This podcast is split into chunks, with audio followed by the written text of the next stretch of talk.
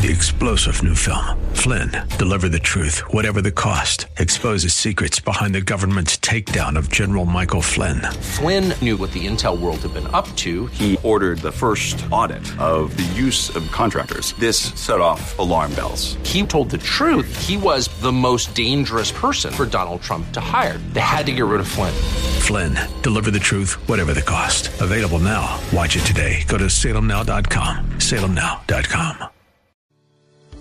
Welcome to Practical Living with Dale O'Shields, Senior Pastor of Church of the Redeemer in Maryland.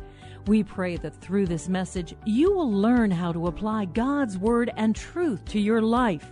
Stay with us as we discover God's truths that will transform us. It's quite interesting that when you study the Bible, you begin to realize that God is very big on life. God is the life God, He's the giver of life. He's one that really wants us to experience life to its fullness. And in fact, when you get into the New Testament, you begin to discover that Jesus came to introduce to us what real life was all about. In fact, he chose a very particular word, Jesus did, to describe life. It's a Greek word that has great meaning to us. It's not the word bios, where we get our word biology from. No, Jesus, when he came to say, I am the way, the truth, and the life, he chose a different word. That word is Zoe. When God says, I came to give you life, He said, I came to give you not bios, not this physical kind of life, although we experience and appreciate that. It truly is a gift from God, life is. But God said, Jesus came and said, I want you to experience Zoe, life to its fullest. And that word Zoe means lots of different things, but I want to draw your attention to two basic things that are found in the meaning of the word. It means really fulfillment and fruitfulness. To experience Zoe, to experience the life that God wants you to experience, is to experience fulfillment. It is to experience fruitfulness. It is to have a life that reaches its highest and most full potential that God designed for you. And then out of that, to be fruitful and to distribute your blessing to those around you. This goes back to the book of Genesis, chapter 1, verse 28, when God created Adam and Eve and put them in the garden and called them to their assignment in the garden. Notice what it says here in Genesis 1:28. Then God blessed them and said, "Be fruitful and multiply, fill the earth and govern it, reign over the fish in the sea, the birds in the sky, and all the animals that scurry along the ground." God said, "I put you in this garden, and I've given you a purpose. I've given you a reason to live. You're, you have responsibility. I want you to experience life, and I want life to be multiplied through you." Zoe, the Zoe kind of life. The very first commandment that God gave was for them to be fulfilled and fruitful in life. Now, when we talk about life and experiencing fulfillment and fruitfulness, it's quite easy to think, well, I guess God wants us to have the kind of life that doesn't have any problems or pain, but that's not really what God says. In fact, Scripture teaches us that even in the midst of our problems and pain, we can experience life. You don't have to have an avoidance of problem and pain to have life. You can actually go through problems and pain and experience even a richer life. Notice Romans chapter 8, verses 35. Verse 35, we'll read verse 37 in just a moment as well. Paul writes and says, Who shall separate us from the love of Christ? Shall trouble or hardship or persecution or famine or nakedness or danger or sore, Lots of trouble. Verse 37 Knowing all these things, what are we? We are more than conquerors through him who loved us. Paul said, None of these problems can keep us away from life.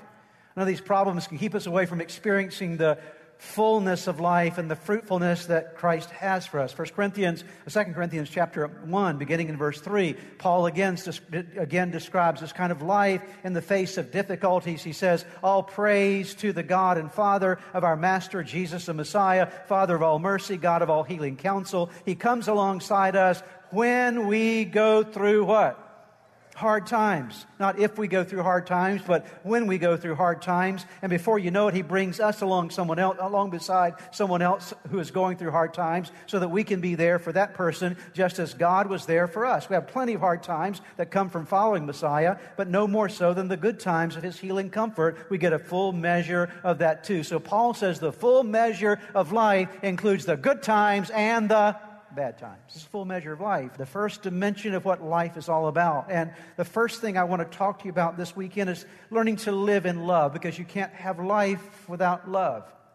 And the first principle I'd like to share with you is this the greatest gift in life is love, and the greatest calling in life is to love.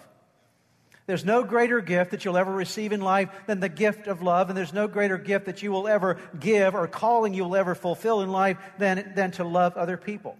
See, when we consider the biological dimensions of life, there are certain things that are essential. You cannot live without air. You can't live without breath. You cannot live without hydration. You have to be hydrated. You can't live without nutrition. You need to be nourished or else your life will be taken. If you don't have breath, you suffocate. If you don't have hydration, you dehydrate and you die. If you don't have nutrition, you ultimately will be emaciated and your life will go away. You need these things. Now, the same is true in the spiritual and relational realm of life. There are certain things that you've got to have if you're going to have Zoe. If you're going to have real life, one of the things that you desperately need is you've got to experience and know, receive the gift of, and extend the gift of love. It's the greatest thing of all. Notice 1 Corinthians 13, verse 13. And now these three remain faith, hope, and love. But the greatest of these is love. 1 Corinthians 14, verse 1, the first part of verse 1. Read this one with me. Let love be your greatest aim. What does it mean to aim at something? Think about someone, an archer with a bow and arrow, and they're shooting at a target. And if that archer is shooting at the target, they're looking at the bullseye. They're not trying to miss the bullseye, they're trying to hit the bullseye. And God says, What I want you to do is when you're living your life, I want you to set your life like, a, like an archer with your, your, your bow and your arrow pointed toward the bullseye. And what is the bullseye? What is it? Let love be your greatest aim. That's what you shoot for in every relationship. That's, that's what you shoot for in every dimension of life. You shoot for love. Colossians 3, verse 14. Love is more important than anything. It is what ties everything completely together. There is nothing, absolutely nothing, more important than love. Not a single thing. The greatest force in the world is love. And if we don't get this, we'll never experience true fulfillment. We'll never experience true fruitfulness. This is where it all begins. Love is the greatest gift you'll ever receive. Love is the greatest gift you will ever give. Your calling in life is to love. What is your calling in life? To love. You cannot live well without loving well. The second thing I'd like to share with you today, and it sort of builds on the first, it helps us to understand the importance of the first, and that's this lack of love causes serious problems. When you don't have love in your life, you've got a lot of problems. These problems exist. I'm going to talk today about three realms in which these problems exist.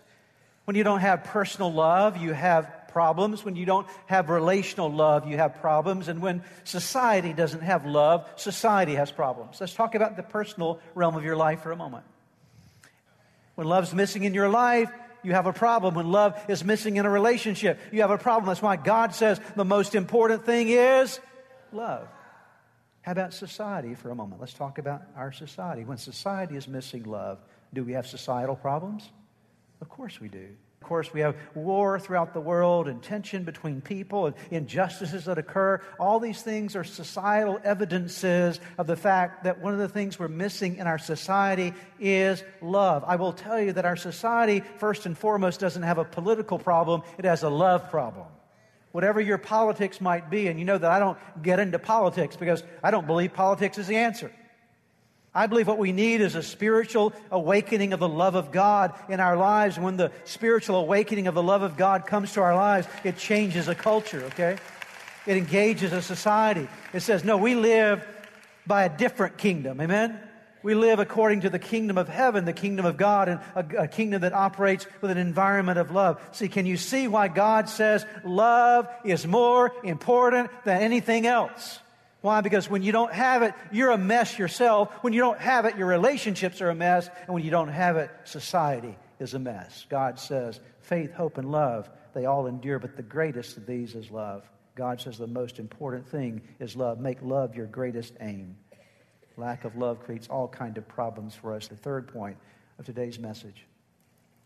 Real love, get this, requires, always requires a source. Real love requires a source.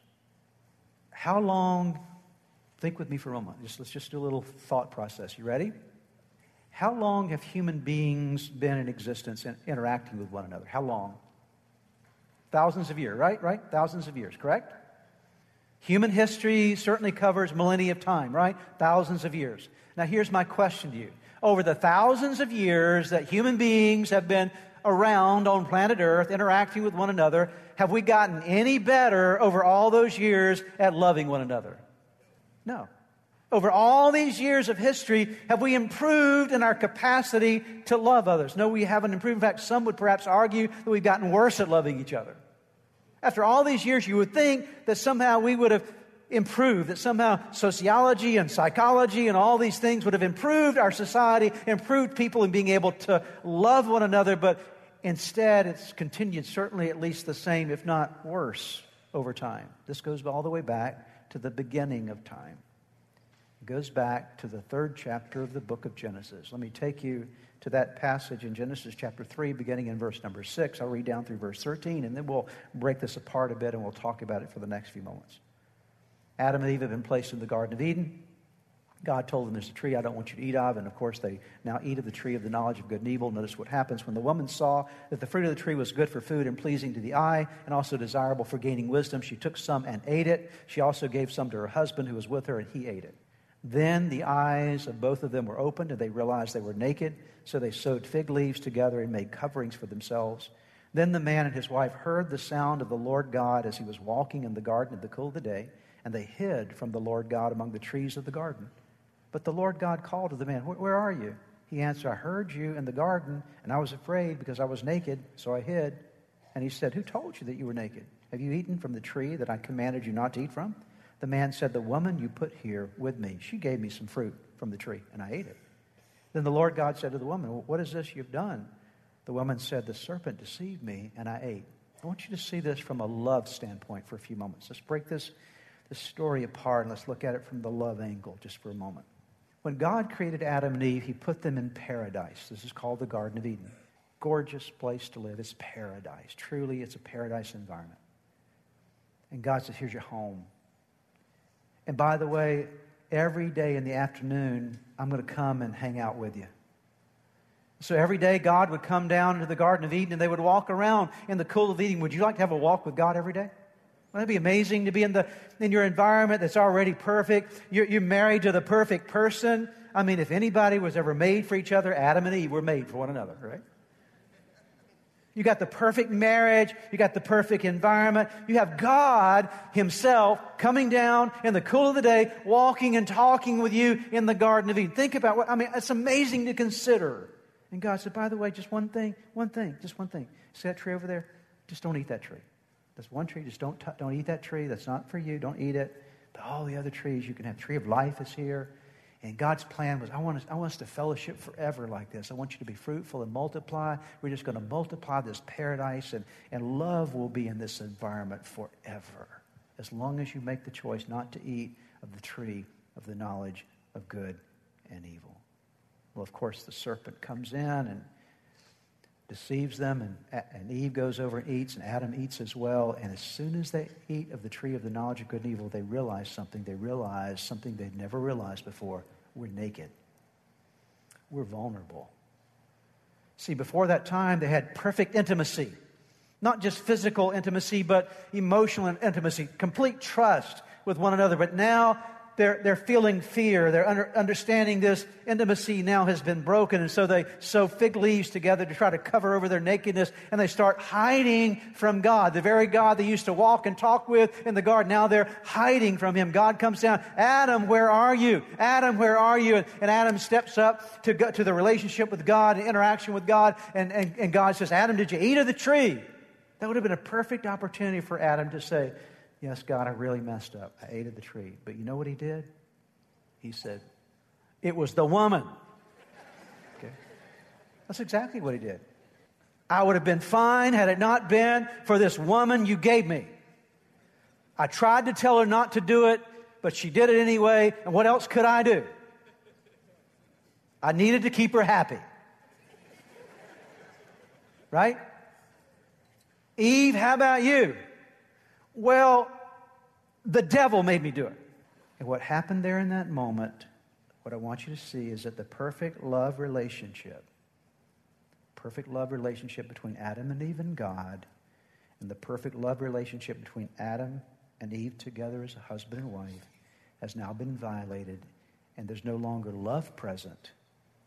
Animosity has now entered. Fear has now entered. Hiding has now entered. A lack of intimacy has now been has has now occurred in that environment. And now what used to be a loving environment is no longer a loving environment because something entered into the world. What was that thing that entered into the world? S I N. It's called sin. And what is at the center of S I N? I. I want to do what I want to do. I know what God said, but I want to do what I want to do because I'm the most important one here. And as soon as I put I on the throne of my life and God off the throne of my life, then now I've replaced love from my life with me, and I don't have the ability to love. I don't have the capacity to love because now I'm on the throne. Do I think I have the ability to generate love? I don't have that ability because I can't. I'm not. I'm just not. I can't do this. Sin creates a break in the love relationship with God and with one another. That's exactly what happened with Adam and Eve. Now, I want you to see how this now begins to disintegrate humanity. Notice Genesis chapter 4. Now, we've come to chapter from chapter 3. Now we're in chapter 4, and I want you to see chapter 4 because now we've got a, we've got a relationship problem in the family because they had a couple of kids, Cain and Abel. Now, Cain said to his brother Abel, Let's go out to the field. While they were in the field, Cain attacked his brother Abel and did what? Killed him. So now we've got Adam and Eve who sin against God. They lose their relationship of love with God. It wasn't that God stopped loving them. They broke that fellowship with God and now they've broken fellowship with one another. And now the family is falling apart because there's no love there. Love has been extricated from the family. This should tell us something. Let me tell you what it should tell us. It should tell us as human beings, because since the time of Adam and Eve and Cain and Abel, all throughout history, we've continued to have this kind of problem. This should tell us something. We are not very good at loving. We're just not very good at it. We don't know how to do this thing. Something is terribly wrong with us as people. We, we don't love very well. We don't do a very good job with this love thing. Why? Because we're broken. We fail at love. And why do we fail at love? I would submit to you this afternoon the reason that we fail in love so often, so many times, the reason we fail in love is because we don't connect to and stay connected to the source of love. That's exactly what happened with Adam and Eve. They disconnected from the source. And when they disconnected from the source, they lost the supply. You can't have a supply without a source. You'll only have a supply when you're connected to a source. Notice what John the apostle said here in 1 John chapter 4 verse number 8. Whoever does not love does not know God because God is love. God doesn't just love people. God is love. See, all of us as human beings, we can, we can have a pretty good day and be kind of loving to people, but we're not love, okay? God doesn't just love, God is love. The very nature of God is love. Everything that God does is motivated by love. God cannot not love. He, he loves in every dimension. Even when God gives you a rule to follow, He gives you the rule to follow because He loves you. If he says don't do this or do that, it's not because God's setting an arbitrary set of rules and regulations for us to follow to make our lives miserable. No, everything that God says to do or not do is because God said, this is what's best for you. If you'll do it this way, this is how your life will work best because I love you. I love you. Love is the, is the flow of God's nature and character. So when you have an absence of love, you have an absence of God. When you have an absence of God, you have an absence of love. You and I can't love. Are you hearing me? We can't love without God. We need a source that is beyond ourselves. We need a supernatural source. We need to tap into something that will create a supply line in our life so that we, first in our personal lives, experience the love of God inside of us, which begins to heal us. Dear ones, let me tell you something. There is nobody, there's not a single person, human being, that exist in the world that can satisfy all of your love needs.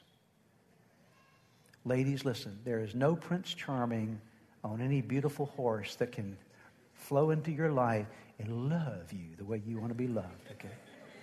Not going to happen.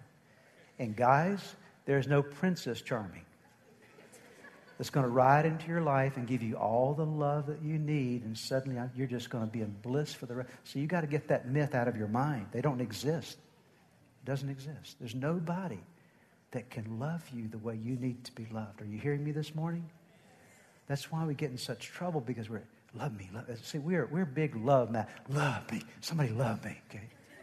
Come on, love me, okay? We, we don't say that, but we walk around just like, is there anybody here that can love me, okay? Just, okay. How you feel, okay? And God says, time out. Whoa, whoa, wait, wait a minute, wait. No, that's not the way it works.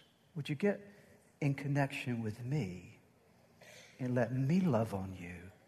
And let me feel the, fill up the love void inside of you that you're carrying and the brokenness that you feel and the inferiority that you suffer with and the shame that you carry with you. Would you let me come into that part of your life and just let me love on you as your father? Are you hearing me today? Would you let me come in and heal that part of your heart that's been so damaged and ripped apart by people through the years that have left, left you bruised and broken and bleeding on the inside and maybe hiding that from other people? Would, God says, Would you let me come in and let me show you what real love does? And then God says, Would you let me, would you let me come into your relationships? See, it's interesting, folks, how many times people, when they get married, they say, well, I want to get married in the church. I want the church to marry me, okay? What they're saying is they want at least God in the first part of their marriage, okay? Maybe that's what they're saying. I don't know. Maybe it's just tradition. I want to get married in the church. And they come and get married in the church. One of our pastors might, might marry them here, and they have a beautiful wedding ceremony. You read scripture, you pray over them, all that kind of stuff. And they go out of the church, and they never, they never invite God back into their marriage ever again. That's the last time they really pray together. It's the last time they talk about God together because there's no God in the relationship. And they're wondering, why are we now about two or three years in? We're having a problem. Why? Because your supply of love ran out. You didn't have enough to keep you going because you are not attached to a source and you can't have a supply without a source. So you're wondering, why am I having problems in my marriage? I'm having problems in my marriage because I need some of God in my marriage. Because when God comes in, God is, what is God? God is love, okay? And so you get God in your marriage. What do you have in your marriage? God is love, okay? You have, you get, when you have friendships that break apart and now you're mad at this person and they're mad at you and you're enemies at one another. When you begin to invite God back into those friendships, God can take enemies and make them friends again. Amen? Are you hearing? Because God is, what is He? He's love, okay? And love doesn't come from us. Love can't come from you. Love can't come from me. Love comes from God. When you spend time with God, you begin to experience love. I will tell you something. When I spend time with God, when I'm in His presence and I'm reading His Word and I'm worshiping Him and I'm coming to church and worshiping at church and enjoying the presence of God, I like you a whole lot better. Okay? Right? Are you with me? Why? Because I'm filled up. I don't need to get something from you. I come to give something to you. Why? Because I've been filled up with the love of God. God's filled my tank, and now I've got something in me to be able to give because I'm not looking to you to be my source. God has filled the tank of my soul with His love, and now I can give out. What if the church, let's talk about society for a moment, what if all of us, all of us here today, Frederick, uh, uh, Gaithersburg here campus, and anybody else watching online, what if all of us today, what if we got filled up with love? Just what if we got tapped into God? All of us got filled up with love. We all went to work tomorrow full of love. We walked through the door and we just busting out with love. Touch me, I dare you. love pop out, okay? Right? Just bursting with love. Amen? Are you with me today? Just walk around and we just big old fat lovers, okay? Would it make a difference in the DMV tomorrow? I mean, I'm telling you, by, t- by 10 o'clock, you'd be on the news. Something's, what happened to that person? Okay, okay. Because love makes it. See, what's the world longing for?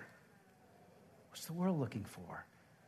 Love. God says if you want life, if you want Zoe, if you want to move beyond just the biological life to the Zoe life, life that is fulfilled and life is fruitful, you've got to understand that it all starts with love.